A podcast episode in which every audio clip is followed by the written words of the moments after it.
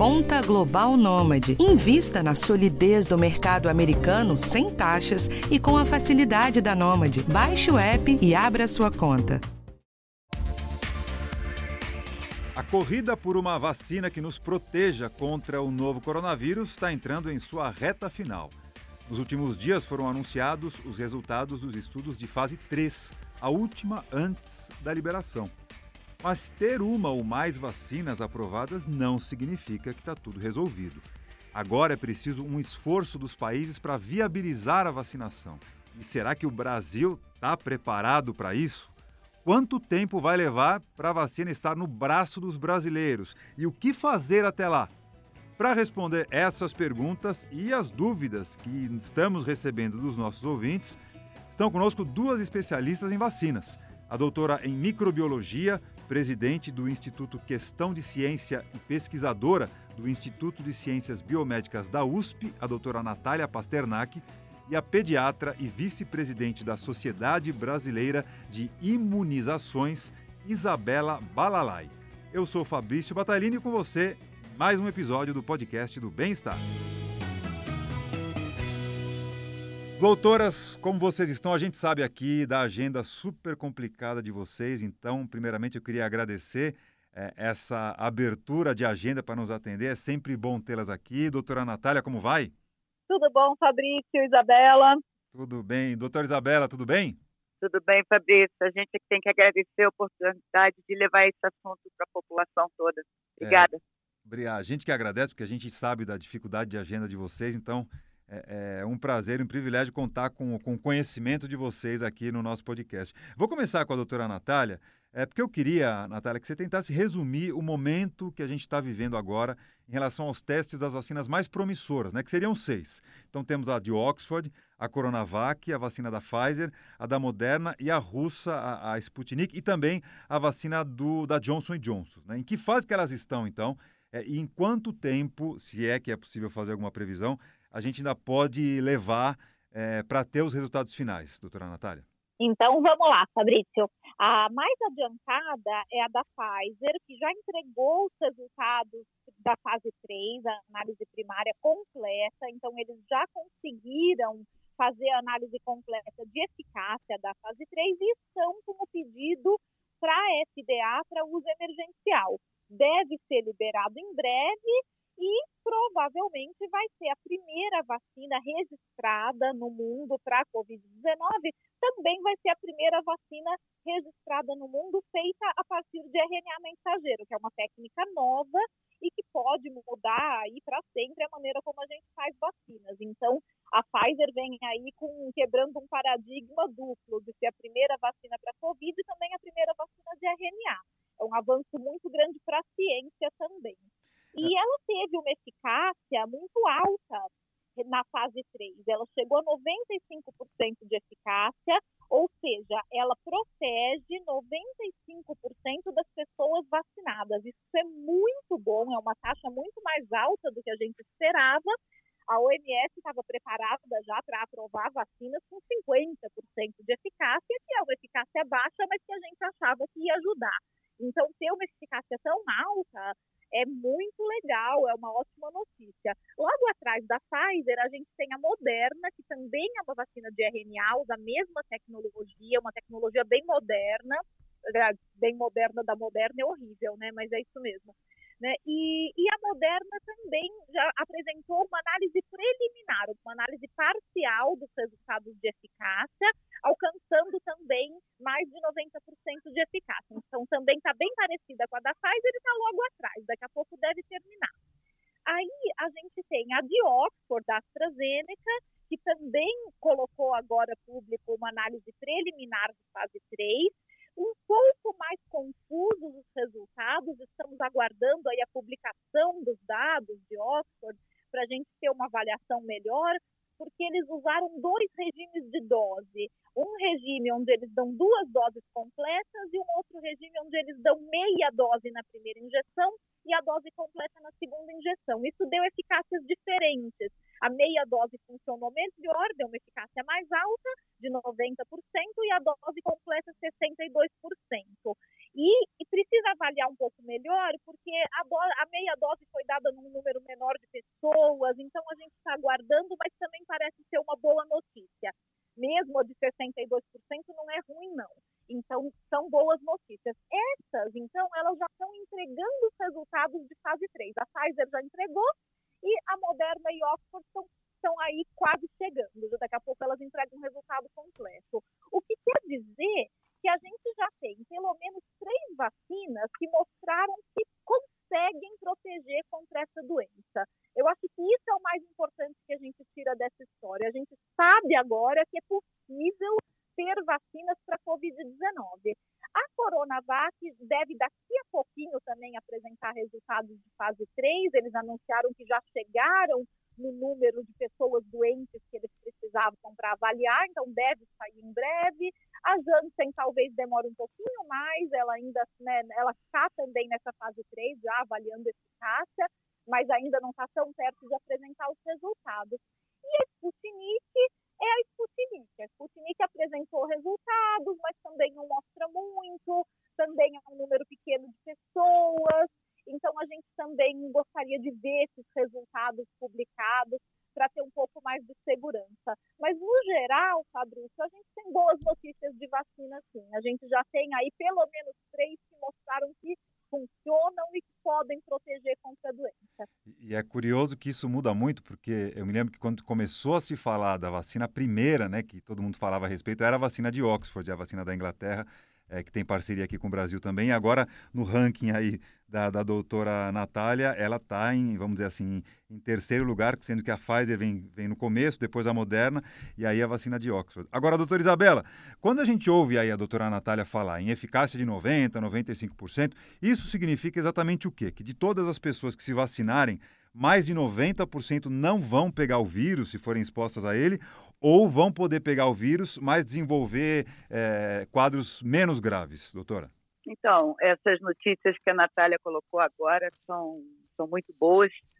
É, a gente tem, sim, essa, a, a, possibilidade das pessoas não se infectarem, mas entendemos como ótima né, a possibilidade que já demonstrou de infectar, mas não apresentar a doença grave. Isso não vai ser a primeira vez que a gente vê com vacinas, é, mas a gente tem também a, a, possibilidade bastante real, Natália me diz que eu estou falando besteira, da gente não ter uma população que não se infecte. Esse é o ideal, porque é, a gente precisa, uma vacina, ela precisa proteger o indivíduo e possibilitar que esse indivíduo não seja infectante para a gente ter, que essa é a grande é o grande desafio das vacinas do Covid, para que a gente possa ter o que a gente chama de proteção de rebanho, é, para que os vacinados não adoecendo e não infectando, a gente tem é, uma proteção é, por tabela, digamos assim, da população que não se vacinou ou que vacinou e está nesses 10, 5% é, que não, não ficaram protegidos com a vacina, né? É justamente baseada nessas últimas eficácias que a gente tem notícia aí, como a Natália colocou muito bem. É, a gente falou aí sobre, sobre os casos graves, né, que seriam menos frequentes em pessoas vacinadas. O doutora Natália, a gente sabe que os idosos, pessoas que têm doenças crônicas, né, como diabetes, hipertensão também, são os que têm mais risco de desenvolverem casos graves aí do coronavírus. Até agora, é, poucas vacinas divulgaram resultados específicos para esses grupos. Na semana passada, a turma lá de Oxford disse que os estudos mostraram uma boa eficácia nos idosos. Agora, de fato, o que, que se sabe sobre isso? Os idosos, pessoas do, dos chamados grupos de risco, eles estão, é, de fato, protegidos independentemente da vacina que tomarem, doutora? Olha, todas as vacinas, elas incluíram os grupos de idosos nos testes clínicos. Então, a gente vai ter respostas específicas para essa faixa etária. A Pfizer e a Moderna mostraram proteção equivalente nos idosos, a de Oxford também. Então, isso é uma ótima notícia, porque, em geral, é normal que as vacinas tenham uma eficácia menor em idosos. O sistema imune ele vai decaindo mesmo com a idade. Então, a gente, a gente até esperava que a eficácia fosse mais baixa, mas não foi observada. Até agora, as vacinas que mostraram resultados, mostraram resultados bons para idosos. No caso da, da prevenção de doença grave, A Moderna foi a única que mostrou claramente na fase 3 um dado que eu achei bem interessante, porque quando eles avaliaram eficácia, como é que você avalia a eficácia de uma vacina? Você divide as pessoas em grupos, um grupo que toma vacina e um grupo que toma o placebo. E daí você espera um número pré-estabelecido de pessoas ficar doente, para você poder então comparar quantas pessoas doentes tem no grupo vacinado e quantas pessoas doentes tem no grupo placebo. É assim que a gente calcula a eficácia. Esses 95% de eficácia, 90%, eles são calculados assim, comparando o número de pessoas doentes em cada grupo, que a gente chama de eventos em vacina. Eventos são as pessoas doentes. E a Moderna, além de calcular com o número de pessoas doentes, eles também calcularam o número de doentes graves. E eles conseguiram ver que todos os doentes graves estavam no grupo placebo. No grupo vacinado não tinha doentes graves. Então, isso também é uma boa notícia, mostrando que a vacina está funcionando não só né, para prevenir casos leves, mas que provavelmente ela consegue prevenir doença grave também. E consegue proteger os idosos. Então, até agora, nós estamos num bom caminho. Pode ser que uma das outras vacinas, a Coronavac, por exemplo, que é uma vacina de vírus inativado, pode ser que ela proteja um pouco menos idosos, mas isso a gente só vai saber quando eles soltarem os resultados mesmo. Ah, sem dúvida. Agora, doutora Isabela, a senhora é pediatra, né? A gente sabe que a, a, a, o novo coronavírus é, atinge muito menos as crianças, né? É, é muito mais é, é, uma doença muito mais branda é, nas crianças. Só que as crianças são transmissoras, elas podem levar para casa, podem levar, inclusive, para os idosos, os avós que são grupo de risco. E ninguém fala em resultado da vacina no público infantil. as crianças foram incluídas nos testes, elas estão participando dos estudos, pelo que a senhora tem de, de conhecimento, doutora? E elas, as crianças vão é, conseguir tolerar bem as vacinas sem efeitos colaterais? Então, Fabrícia, a boa notícia é que a gente já sabe que as crianças não são as maiores é, transmissoras é, da doença. O que a gente tem hoje de concreto é que aparentemente as crianças transmitem menos é, e na prática as crianças a transmissão acontece de um adulto para o outro é, e de um familiar para a criança. Então, a criança não é mais considerada, quando, a, quando a, a, né, o cenário da Covid se iniciou e que a gente tinha nenhum conhecimento sobre essa nova, esse novo vírus, essa nova doença, é, a gente pegou emprestado né, de outras é, de outras infecções, como a da influenza, da gripe, onde as crianças são as principais transmissoras. E o que a Covid ensinou para a gente é que tudo que a gente disse lá no início estava errado. As crianças não são as principais transmissoras. Então, quando a gente pensa em vacina é, e quando se inicia uma vacina, o pesquisador leva em consideração, né, quando escolher o, o, os grupos que vão participar da pesquisa, quais seriam os grupos é, vacinados que mais impactariam é, na saúde pública, né, na contenção da doença e principalmente na diminuição de hospitalizações, casos graves e óbitos. Então, a criança não foi incluída nesse início porque ela não é, não, não é um grupo-alvo prioritário, já que ela é, transmite menos e adoece menos. Mas hoje já há é, estudos considerando, né, agora que a gente já tem avançado para os grupos principais, né, o que a gente chama de grupos alvo principais, já se inicia a pesquisa em relação às crianças. O que pode mudar com a criança, dependendo da idade, é o número de doses. Muitas vezes, dependendo da vacina, e aí quando a gente fala de vacina RNA, eu não tenho é, ideia de que o quanto isso mudaria para a criança, já que é, é completamente novo, mas a gente pode ter esquemas de doses diferenciados para as crianças pequenas quando isso acontecer. O e doutor... aí a gente precisa esperar mais, mais informações, mais resultados. A, a senhora está dando uma informação agora que, que, que para mim é novidade, né? Porque desde o começo da pandemia a gente sempre ouviu inclusive do, do, de vocês, dos colegas, que as crianças não poderiam ser expostas porque eram grandes vetores de transmissão. Agora a senhora está dizendo que já se descobriu que elas não são grandes vetores de transmissão. O que, que levou os pesquisadores a, a, a chegarem a essa conclusão, doutora Isabela? Agora, essa informação então, é nova aqui para gente. Como você, eu dei muita entrevista dizendo que as crianças eram os principais transmissores. E a Covid, ela faz isso com a gente. É, é, é isso que é, né, que dá tanta ansiedade na população, porque o conhecimento aumenta e os conceitos vão mudando e precisam mudar. Essa é a ciência. Então, o, o, existem vários estudos é, e quando a gente olha os números, é, a criança adoece menos, isso está aí, né? Só olhar a incidência da doença em criança é muito baixa, chega a 0,1, é, 4% é, da população. Quando fala de casos graves, então isso cai é, bastante. É, e na prática, a observação de que o caso índice não raramente é a criança, o caso índice é o adulto. Eu, aqui no Rio de Janeiro, trabalho com orientação em escolas, né, e nesse momento aí gerenciando casos é, em quase 200 escolas aqui no Rio de Janeiro. Infelizmente, sim, temos casos, era impossível não ter casos, e a grande maioria dos casos são adultos, e eu não tive nenhum caso em que uma criança fosse o caso índice. Quando ela era o primeiro caso na escola, os pais estavam doentes. Então, na prática, na minha prática, isso que está na literatura é, se repete e é isso que a gente espera. Então, a grande coisa é, com a flexibilização, as crianças se exporem mais ao vírus e adoecerem mais, né, se infectarem mais, mas não serem os principais transmissores. Doutora Natália, olha, eu estou bem surpreso com essa informação. Já considero, por enquanto, a manchete do nosso podcast aqui, doutora Natália. Quero, é. quero o seu comentário a respeito dessa, é, pelo menos para mim, dessa novidade né, em relação às crianças. O que, que, que, que, que a senhora acrescentaria?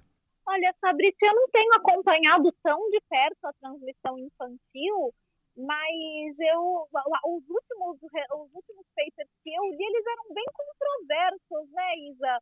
Porque tem muito paper que mostra a mesma carga viral de adulto e criança, e ninguém conseguiu até agora realmente fazer um bom estudo epidemiológico para ver uh, o quanto a gente tem de casos índice, né, de criança que transmite para os pais e não o contrário.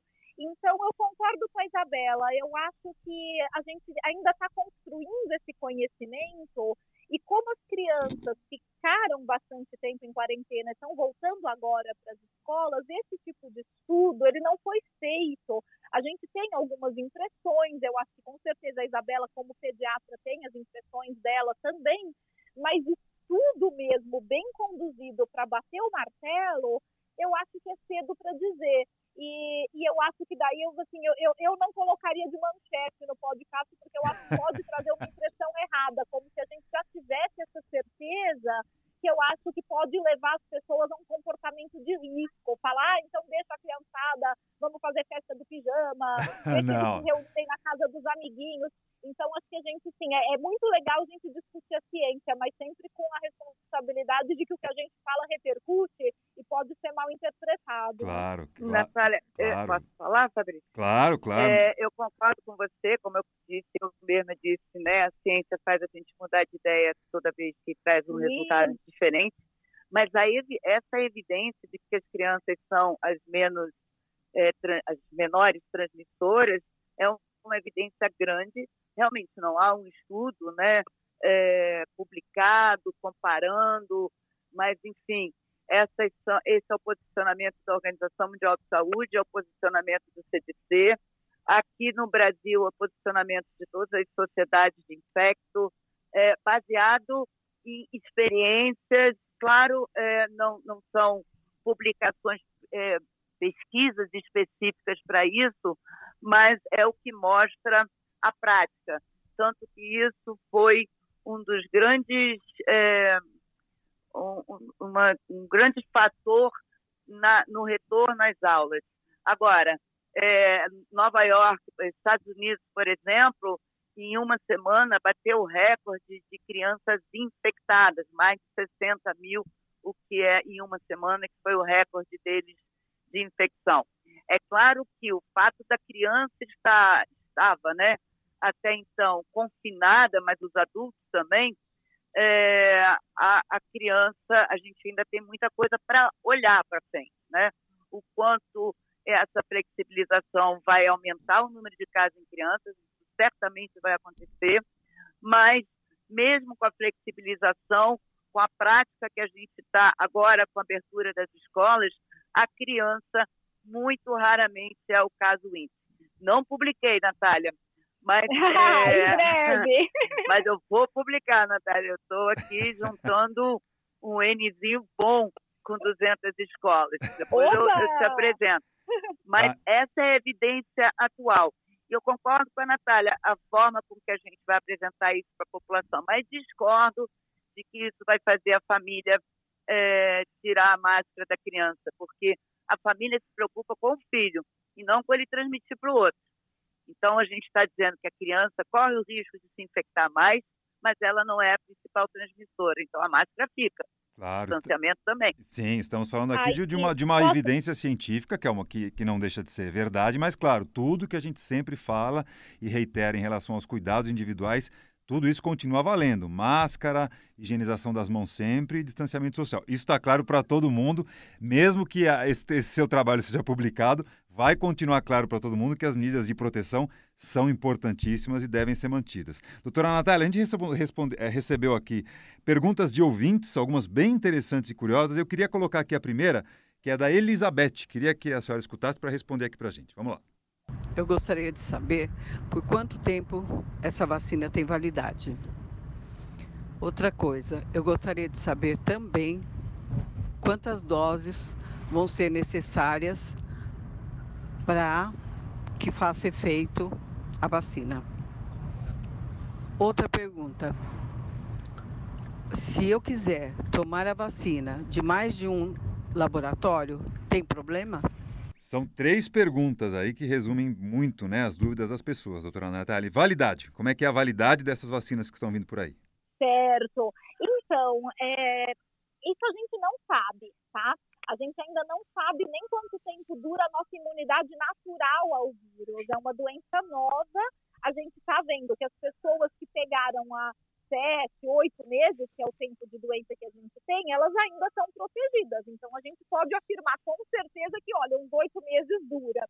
Mas a gente não pode afirmar, olha, vai durar cinco anos, vai durar dez anos, porque isso só o tempo mesmo é que vai dizer. Os voluntários das vacinas, eles vão ser acompanhados, mesmo depois que a vacina estiver no mercado, eles continuam sendo acompanhados por pelo menos dois anos justamente para continuar testando quanto tempo que eles ainda têm resposta imune, os marcadores de imunidade no sangue, anticorpos, resposta celular. Então, com o tempo, a gente vai ter essa resposta. Certo. Mas hoje a gente não sabe dizer com certeza. Aí ela pergunta As se uma dose é suficiente ou se vão ser duas. Depende da vacina. A maior parte das vacinas está trabalhando com regime de duas doses. E daí varia o intervalo entre elas. Algumas dão 15 dias entre uma dose e outra, outras três semanas, um mês. Então, cada vacina, ela estuda um regime de doses que é o regime ótimo, é para dar melhor resposta imune. A maior parte das vacinas para a Covid-19 está trabalhando com regime de duas doses. A única dessas que está bem na linha de frente aí, trabalhando com dose única, é a da Janssen. A Janssen está apostando em uma dose só. É claro que é sempre vantagem, que a gente consegue fazer com uma dose só, é muito bom, porque é sempre difícil fazer as campanhas e trazer as pessoas de volta para tomar a segunda dose. Mas a maioria vai ser de duas doses mesmo. E a última, a última pergunta que ela faz, que me parece que eh, não me parece necessário, mas ela acha que talvez ela tenha. Ela, ela pergunta se ela, precisa ter, se ela poderia tomar vacina de dois laboratórios diferentes. Acho que não tem necessidade, né, doutora? Não, não tem necessidade não precisa mesmo. A gente vai ter oferta, provavelmente, no Brasil, de mais de uma vacina, e a gente precisa de mais de uma vacina para um país tão grande como o nosso. Não é possível vacinar 200 milhões de pessoas com uma vacina só, mas a gente não precisa tomar individualmente mais do que uma. Se você está no estado de São Paulo e vai receber, a, por exemplo, a Coronavac depois que ela for aprovada, você vai tomar a Coronavac. Você está em outro estado vai receber a de Oxford, vai ser a de Oxford. Então, a gente precisa tomar uma vacina, cumprindo o regime de doses, então, voltando para tomar a segunda dose, quando for de duas doses, mas não tem a menor necessidade e não é uma boa ideia misturar as vacinas. Maravilha. Doutora Isabela, vamos lá. Tem, tem bastante pergunta aqui, vamos tentar é, responder para todo mundo que mandou. Agora é a, é a Gabriela que quer saber algo importante aqui. Vamos ouvir. Olá, eu sou a Gabriela Losasso. Eu tive Covid e eu gostaria de saber se eu posso tomar a vacina. Obrigada. Excelente pergunta. Isso é uma dúvida que aflige muita gente que houve, né, que as pesquisas foram feitas em pessoas que não tinham tido Covid, e isso na pesquisa é muito importante para que a gente possa ver numa pessoa que nunca foi infectada se ela vai ficar protegida ou não. É, eu até arrisco, não é ciência, não está publicado, mas que é, uma pessoa que já teve a Covid pode ter até uma resposta melhor. É, não há não há evidências ou, ou por enquanto a gente não tem uma uma suspeita de que, de que pessoas com Covid vão ter eventos adversos é, maiores do que o, o, resto dos não, daqueles não que não tiveram Covid. Então, na prática, é, essa triagem né, de pessoas que tiveram Covid e que não tiveram Covid não vai ser feita. É, e isso é seguro, né? ninguém vai fazer isso sem ter uma segurança para isso, e isso tornaria a vacinação em massa é, totalmente improvável, né? Porque a gente não teria é, condições de é, fazer uma triagem em toda a população e aí então vacinar. Isso seria um prejuízo muito grande para as campanhas em massa. Vamos lá, agora é a Ariane que pergunta. Vamos ouvir. A primeira coisa que eu gostaria de saber é, após tomar a vacina, em quanto tempo eu estaria imunizada? E a segunda coisa, nesse sentido, é, eu devo manter todas as medidas de precaução, mesmo após estar imunizada, então seguindo com o uso de máscara, distanciamento e etc. Ou é, após estar imunizada, eu posso descontinuar essas medidas? Ótima pergunta, hein, doutora Natália? O que, que a gente fala para a Ariane? Olha, Ariane, em geral, depois de 15 dias após a segunda dose, lembra que tem que tomar a segunda dose da maior parte das vacinas, a gente estará imunizado. Mas isso não quer dizer que pode relaxar as medidas de segurança. Por quê?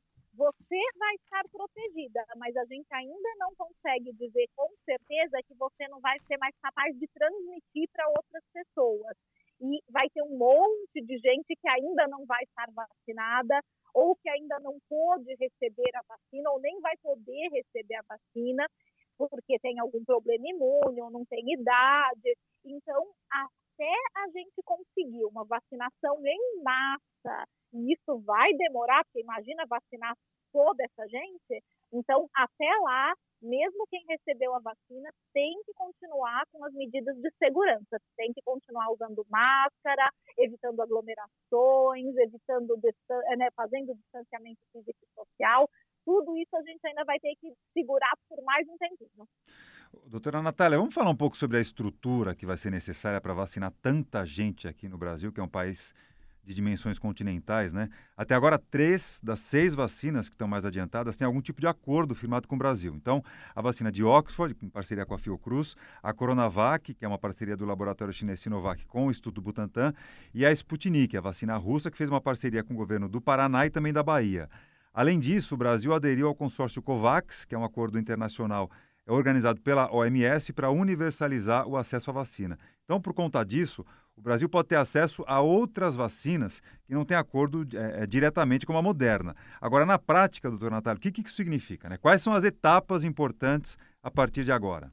Olha, a primeira etapa que aliás já devia estar sendo feita seria a organização das cadeias de frio, do transporte, do armazenamento para possíveis vacinas que a gente tem acesso. Então, uh, incluir as vacinas no Programa Nacional de Imunização e já preparar toda a logística que vai ser necessária para a gente poder importar ou produzir localmente, fazer a distribuição, fazer, organizar campanhas de vacinação, definir os grupos prioritários e até onde a gente sabe, Fabrício, o Ministério da Saúde não está fazendo, ou pelo menos não está comunicando para a gente o que está fazendo a respeito. Uh, a gente imaginava que o nosso ministro de Saúde fosse pegar bastante pesado nessa questão da logística, porque afinal esse teria sido o motivo para ele ter sido nomeado ministro. Ele era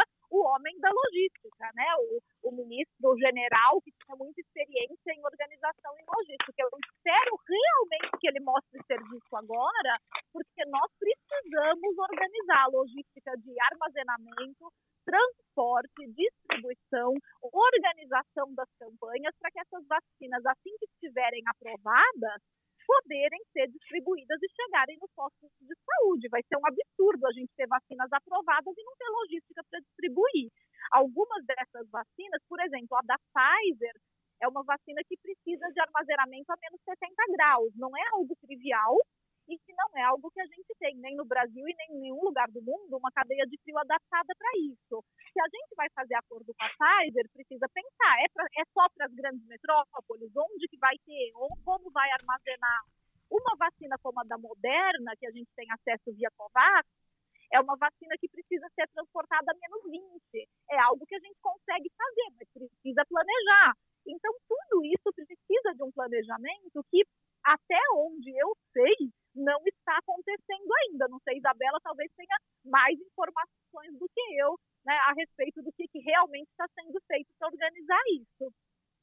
Aí, então, Natália, é, é, isso mesmo, né? Que a gente não pode aceitar que a ciência tem, seja mais rápida do que, né, saindo do zero, seja mais rápida do que a gente se estruturar. Mas é, o Ministério da Saúde está sim trabalhando nesse tema.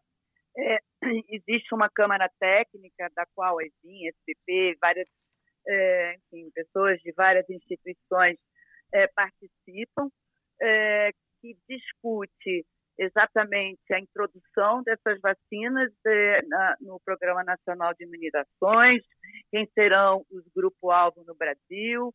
Então, essa discussão está bastante avançada, mas, como você disse, não está é, noticiada, né? ainda continua a quatro paredes numa discussão importante. Em relação à estrutura e capacidade de logística, nós somos referência mundial na capacidade de fazer uma campanha é, de transporte, de, de, de, distribuição de doses. É, o Brasil tem essa característica, tem muita história né, é, de campanhas de vacinação é, com todo esse desafio que é esse nosso território é, gigantesco, com diferenças tão grandes de um lugar para o outro, de acesso, etc. E tal.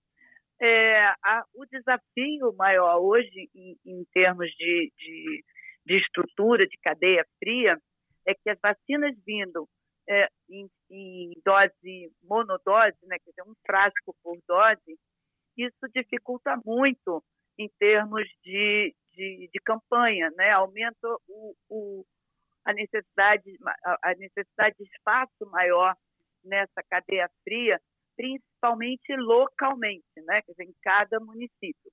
Esse é um desafio. Em relação à vacina da Pfizer, ainda não temos é, uma, uma, enfim, eu, pelo menos desconheço é, que se vai criar uma estrutura de conservação é, central, né? Porque a vacina ela se mostra né, a necessidade de temperatura de menos 20, menos 80. A gente não tem essa estrutura é, de cadeia fria no Brasil. É, ela fica até 30 dias numa temperatura normal, que é de 2 a 8, a temperatura que toda, todas as vacinas são armazenadas nessa temperatura. Mas o, o desafio é quando você coloca né, um limite de tempo é, para essa, essa vacina ficar na temperatura que está na nossa cadeia fria da ponta, é, e com toda, toda a dificuldade que a gente tem em muitos lugares, de muito calor, sem estrutura adequada, a logística ficará bem mais complicada. Mas vamos torcer para encontrarmos o Ministério da Saúde encontrar uma forma de receber a vacina da Pfizer também, que era muito importante para nós. Vou relembrar que aquele seu ranking, a, da Pfizer é que estaria mais próxima da aprovação, né, entre todas elas, então não adianta nada a gente comemorar que ah, a vacina saiu, que bacana, mas é, depois esbarrar nessa dificuldade logística de, de armazenagem. Então isso é uma preocupação é, tão importante quanto a aprovação da vacina, é saber como é que ela vai ser armazenada é, e distribuída. Agora, eu tenho uma última dúvida aqui, que eu acho muito importante, que muita gente se pergunta isso, que é a dúvida da Ana Paula, doutora Natália, que eu vou reproduzir aqui e quero a sua resposta na sequência. Vamos ouvir aqui. Oi, meu nome é Ana Paula Scottini. Gostaria de saber se essas vacinas que estão chegando vão ser gratuitas ou teremos que pagar. Doutora Natália, o serviço público eu imagino que vai oferecer. Ou as, as, a, a, iniciativa privada, os laboratórios privados também.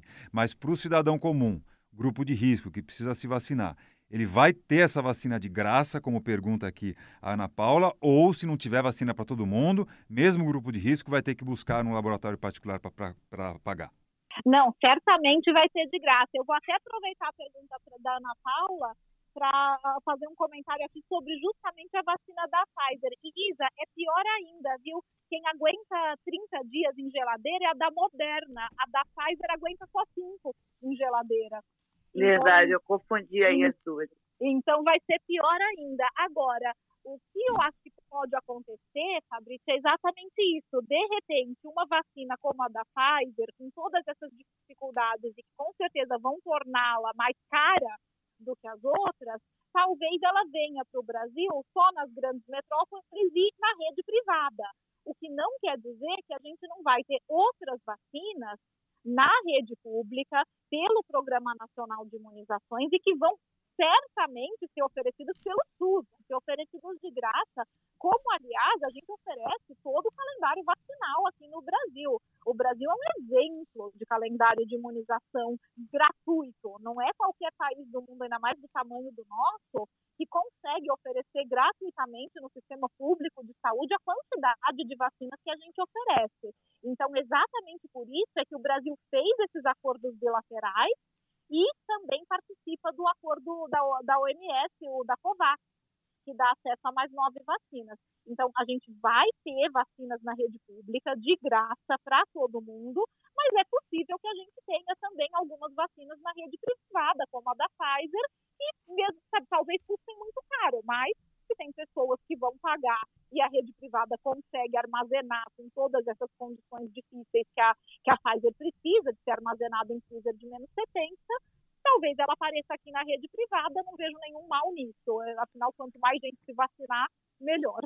Sem dúvida. Bom, a gente. Vale dizer, se eu puder, Fabrício. Pode, pode. Estamos no finalzinho nenhum, aqui, mas a gente nenhum... tem tempo para o complemento. Pode falar, doutora, por favor super rápido. Não há nenhum movimento da rede privada, nem dos fabricantes, é, em relação à venda é, para a rede privada. Então, a rede privada não está se preparando para receber é, uma vacina nas temperaturas da Moderna e da, da, e da Pfizer. É, então, eu acho que isso vai ficar por um segundo momento, que está terceiro momento. Né? Mas na Covid tudo passa rápido, então isso pode acontecer a qualquer momento. É, é, é, bom, a gente está realmente no finalzinho aqui da nossa conversa, que foi tão bom o papo que eu nem vi o tempo passar, né? Mas eu não posso encerrar sem perguntar o que eu tenho, sempre que o assunto é, é coronavírus, eu costumo perguntar aqui para os nossos convidados especialistas sobre uma previsão. Vamos fazer uma futurologia aqui, doutora Natália, acompanhando aí todas as vacinas, a corrida pela vacina, qual que deve, eh, qual que deve chegar antes e a partir de quando a gente vai receber, na sua opinião, a vacina para nos proteger dessa doença. Fabrício, essas perguntas de bola de cristal não são comigo, não. Eu insisto, é, né? Eu... eu insisto nessa pergunta, mas não tem resposta. Eu sou, eu, eu sou aquela cientista chata que fala que a gente não pode ficar fazendo previsão, porque senão as pessoas ficam ansiosas. O que eu acho que a gente pode falar com certeza é que as vacinas estão chegando, estão chegando com bons resultados, com certeza, durante o primeiro semestre do ano que vem, a gente vai ter vacinas aprovadas e já vai começar a vacinar a população. Então, o recado que eu daria é: gente, está chegando, está acabando, não vamos morrer na praia, porque as pessoas estão querendo liberar geral e viver como se não tivesse amanhã. E que tal a gente garantir que vai ter amanhã, para todo mundo poder se vacinar amanhã? né? mesmo que a gente não possa pôr uma data para esse amanhã, porque se a gente começar a viver todo dia como se fosse o último, é capaz que ele seja. Então, não vamos morrer na praia, pessoal, tá acabando. Bom, tentei, não consegui com a doutora Natália. Vamos, vamos ver se eu arranco uma previsão da doutora Isabela. E aí, doutora? É, Fabrício, previsão é uma coisa que a gente não gosta de fazer. A gente brinca que quando alguém diz a data e o horário que a vacina vai estar disponível, normalmente é um político e não um cientista. é, Boa resposta, então, assim, hein? É, mas isso. E, então a gente tem excelentes notícias, está cada vez mais perto, é, com a possibilidade dessas publicações da, da do, do licenciamento pelo FDA é, as publicações apresentadas no Brasil, a Anvisa, a gente começa realmente a ter uma, uma boa perspectiva, né, uma coisa próxima. É, mas tem muita coisa, né, como falamos aqui, estrutura, etc e tal, mas vamos acreditar que vamos estar preparados assim que a primeira vacina for licenciada aqui no Brasil. Mas eu queria reforçar o, que a Natália falou. A gente está vendo o número de casos da Covid aumentando por uma flexibilização irresponsável por parte por parte de todos, né? Enfim, é, a, essa, esse desejo de sair de casa e a falsa impressão de que a Covid acabou, é, ou então entender que uma vacina está quase chegando, a vacina não chegou, a vacina não vai mudar esse cenário de é, distanciamento, uso de máscaras, os cuidados todos não vai ser para todo mundo. Então, a gente tem que realmente entender que até a gente chegar lá com uma cobertura vacinal, toda a população vacinada, isso vai demorar muito, não vamos poder agir como a gente vem visto é, a população agindo em festas, é, nas coisas assim que você não acredita que esteja acontecendo em plena pandemia. Ah, sem dúvida. O recado é esse: a vacina vai chegar, sem dúvida, em um, dois, três meses, mas até lá, vamos continuar nos protegendo. Doutora Isabela, muito obrigado então pela participação aqui com a gente. É sempre um prazer compartilhar do seu conhecimento. A doutora Isabela, que é pediatra e vice-presidente da Sociedade Brasileira de Imunizações. Doutora, obrigado, viu? Obrigada, Fabrício. Doutora Natália, mais, um, mais uma vez com a gente aqui, também dividindo o, o conhecimento e levando muita informação para o nosso ouvinte. Mais uma vez, obrigado e até uma próxima. Obrigada a você, Fabrício, Isa, foi um prazer. Sempre bom estar com você, Natália. Meninas, obrigado, viu? Foi ótima conversa, tá? Este foi mais um episódio do podcast do Bem-Estar, que teve produção de Ana Amélia Bazella, roteiro de Karina Dorigo, aqui comigo na gravação André Ladeira a edição de Guilherme Amatucci e nas redes sociais a Mariana Garcia. Toda quarta-feira você sabe um novo episódio. Semana que vem tem mais. Eu espero você. Até lá. Tchau.